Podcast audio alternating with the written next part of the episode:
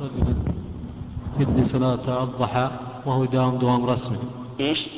رجل يدي صلاة الضحى ودوامه رسمي، يطلع من المكتب حوالي ربع ساعة، علما ان المكتب لا يوجد فيه مراجعين بالوقت ذا. هل مشروع له ذا او الدوام الرسمي؟ رغم انه يصلي نفس الاداره اللي هو فيها، بس انه خارج مكتبه مكتب ثاني. اذا كان صلاته لركعتي الضحى لا يستلزم النقص الواجب فلا باس.